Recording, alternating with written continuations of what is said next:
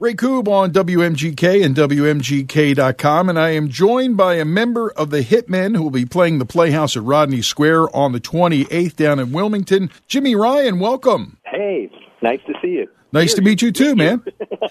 But dude, you've had an amazing career, and uh, I guess I want to start like almost at the top here. One of the most amazing things you did in your career was many years spent working with the great Carly Simon.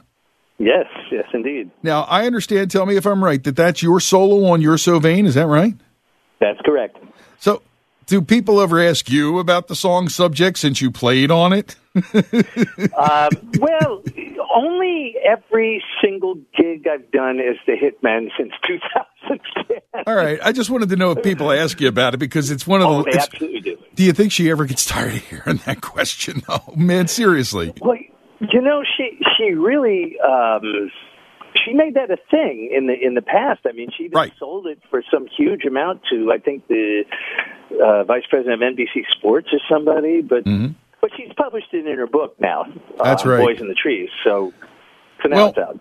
You uh, you did a lot of work with her, but you've done a lot of work with a ton of people, and I want to talk about that in our interview. But uh, you've also got gold and platinum awards for your work on soundtracks. How did the soundtrack part of what you do come about?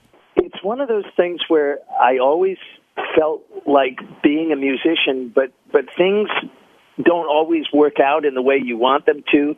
So when they're not working out, I, I would just sit down and reinvent myself.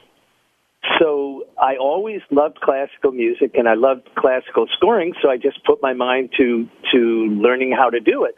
Then I started soliciting work and got it, and things went very well. I spent 20 years uh, scoring for TV. And successfully, do you, it's hard to pick, but do you have a fave out of all the between the movies, the TV shows, and everything else you've scored for? Do you have a favorite? For different reasons, but the one that really stands out to me is the Pluto Files. Um, that was Neil deGrasse Tyson, and who is a big hero of mine. Me and, too. And I'm a big fan of the Hayden Planetarium, so getting that call was very special for me. So, did you get a call from Neil? Not from Neil directly, from the uh, the producer of the movie. All right. Well, it would have been cool. Neil. Oh, I did that- get a chance to shake hands and talk to him. what was that like? He's a big guy. He's much taller than. He's taller than he looks on TV. oh no, he's he's six and change, and, Yeah. you know, probably two three inches. Um, very polite, extremely smart. Um, just the nicest guy you could imagine. J- He's just like his personality on TV. He's just friendly, fun, easygoing. And I thought that uh, after Stephen Hawking passed away, that Neil might be in the running for smartest human. So that's how much we're on the same page. Yeah, I don't disagree. I'm with Jimmy Ryan from the Hitmen, who are on tour and will be at the Playhouse at Rodney Square this Saturday, the uh, 28th of April, down in Wilmington. Um, I said before, you've recorded with an impressive list of artists as a session guy. What is your favorite session? What is your favorite record session that you played on over the years? Let me think about that. I know it's not easy because you did a lot. Gosh, it's really. Oh, okay, I got it. Uh, working with Jim Webb. Yeah. I, I know. I, I mean, there were so many great sessions with Carly Simon. Uh, one one that comes to mind is um, "The Garden." She and I both loved that song. It was never a hit, but it was just a wonderful song, and we had a tremendous amount of fun recording it. But Jim Webb, when I got to the studio, he was there, and I got a couple of winks from the other guys that were playing on the day, and we said, before we start, you got to sit down at the piano and you got to play us all the hits. And he sat at the piano and played us, you know, MacArthur's Park and Wichita Lineman and, and all the, and it was just a fabulous experience. That sounds pretty cool. Now, Yeah. now you've got uh, some pretty good compadres in your uh, unit called the Hitmen. How did you guys decide to do this? You know, with all that you have to do as far as soundtrack work, session work, work, touring work, whatever it is. How did you find the time, and how did Hitmen as a band come together? Um, this was really the brainchild of Don Ciccone um, and Lee Shapiro, who were former uh, Four Seasons. Lee, for years, had been trying to get Polci to do something with the old band that backed Frankie Valli, but but Gerry just didn't want to do it. He said those days are gone. Da da da da. But then Jersey Boys came along, Yeah. and it was just this big, gigantic opening to revisit it. And this time Jerry said yes. So Jerry, Don, and Lee started it. And then they had to round it out, and Lee had worked a lot with um, Larry Gates, a bass player, and on session work. So he invited Larry, and then they kind of scratched their head and they said, "Well, we need a guitarist." And Don suggested me because we had been in the Critters together. We'd also were roommates at Villanova. So they called me, and I thought it was a, a tremendous idea. I didn't realize what I was getting into because they were calling me to be the Frankie Valli voice. Uh oh. Now I had I had never sung falsetto like that before, so so I, I pulled out all my vocal training and exercises to to shoot my upper range up, and you know over time I managed to get it. You mentioned that uh, you went to Villanova, which means you're familiar with uh, the Philadelphia area. But I understand that uh, one of your compadres, one of your friends that you ended up playing with uh, at Villanova, was uh, a Philly favorite, a guy I grew up loving, Jim Croce. Well, I didn't play with him at Villanova. I knew him there, but um, Right, right. Not, not as a big artist.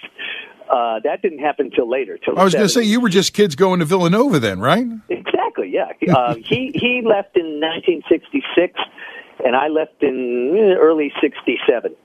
Um, and then we re-met through a mutual friend, uh, Tommy West, who was a big producer. He eventually formed a label um, with Mary Tyler Moore. And he signed Jim and then called me in and said, Hey, I, I just signed an old friend of ours. Uh, you want to come in and play on it? And I said, Who? And he said, Croce. And I went, Whoa! Excellent. You played on a few of his records. Uh, was it Bad, Yeah. Bad Bad Leroy Brown? One of them was that right? That's one, and uh, you don't mess around with Jim. He had a Only two of his biggest records, Jimmy. yeah, well, what are you going to do? I couldn't get on the good ones. Um, no, he he had uh, Maury Muehleisen, whose album I also played on, his solo album. I played guitar for Jim's guitar player. But anyway, uh, Maury did all the guitar work. I actually played bass with Jim on those sessions. When uh, when you're not playing music, writing it or recording it or touring, what's your favorite off the road non work activity? Wow. It's kind of hard to imagine because the music is so much a part of my life. I like to read. You know, I live in the country now. I kind of left the city life. Uh, so the minute you get on a place that's got an acre or two, then there's the gardening and the keeping up of the house. That's true. I learned that. I love fixing things. I, Well, I that's just cool. love fixing things. All right, well, I want to play a little uh, word association with you now. Okay, I'm going to mention an artist that you've played with, and uh, tell me a little something. Okay. Cat Stevens. A, a strange, very inward, but unbelievably, unbelievably talented person. We we did some tracks with him, and they just sounded ordinary. But the second he opened his mouth, they became magical. Yeah. There was something about his voice that brought it all to life and brought it all together, and it didn't happen until he did that. That's it, it. That's very indicative of the talent that you're working with too. Sure. Uh, tell us a little something about working with Elton John. I didn't know I was. What? I got called on that session to play with this new artist called Kiki Dee, who nobody had ever heard of. She never made a record before. That's right. And I get into the studio. I tell this story in our show, and I get into the studio, and there's Elton John. I'm like, what is Elton John doing here? Well, Elton John and Kiki were Elton discovered her, uh-huh. and he was her first producer, and then eventually he actually did duets with her, like "Don't Go Breaking My Heart." I remember. But what I worked on, what I worked on was her first album, Paul McCartney. originally Oh, Yes, sorry. Paul McCartney. But- but that was a pinch myself moment. We were uh, we were doing some vocals uh, in, in Air London, George Martin studio, and uh, it wasn't going really well. We couldn't figure out what to do.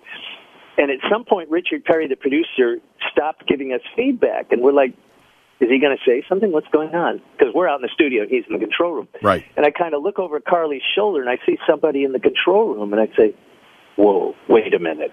No way. And it was McCartney. He was working in the studio next door. And he just, you know, these, these kind of artists can walk into any session they want, anytime they want. And he did. He came into our session and he hit the talk back button. He says, uh, Rich is telling me you're having a bit of trouble with the vocals. Uh, would you like a little bit of help?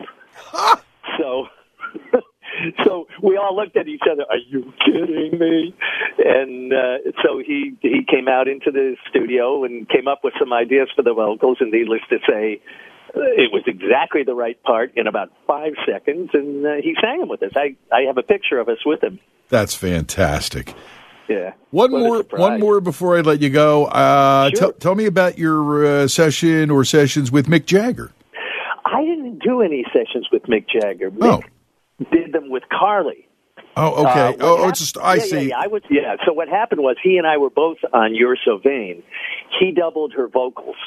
I never knew so, that. Yeah, so I yeah, if you listen to it carefully, you're so vain. You'll hear him. I'll listen next time I hear the song. I'm def- so definitely we going to listen same, to that. We were on the same session, but I didn't actually do like a Stone session. That would have been nice. But oh yeah. They, they don't call outside guitar players very often. They, they seem to have the guitar business covered in that band. Yeah, I think so. I think what, so. You've done so much, Jimmy. Is there is there anything out there that you've thought? I mean, you're doing the band now with these guys, and you've done mm-hmm. all these different things, and you've you got a great story. Is there anything you'd thought? Wow, wouldn't it be great someday to do this or that? Yeah. What I've never done is I've never played at a full house at Madison Square Garden. You know, to play with somebody that would do that, like mm, let's see, Peter Gabriel, mm. uh, one of my all-time heroes, or um, Bruce Springsteen, or somebody like that. That would be a fun experience. Whether I'd like to be on tour for six months with anybody, no, never. But you know, to do a date like that in front of an audience that big would really be fun. But you have because of your life that you've built as a musician, you have the option of not being on tour for six months, and that's a good thing. Yeah. Yeah, yeah, yeah. Ray Koob here with Jimmy Ryan from the Hitmen, who are playing at the Playhouse at Rodney Square in Wilmington on the 28th. That's this Saturday night. Go see him if you can. Jimmy, thanks for your time. I want to come see your band next time you pass through. Very welcome. Thanks so much for talking to me. Jimmy Ryan, our guest on WMGK and WMGK.com.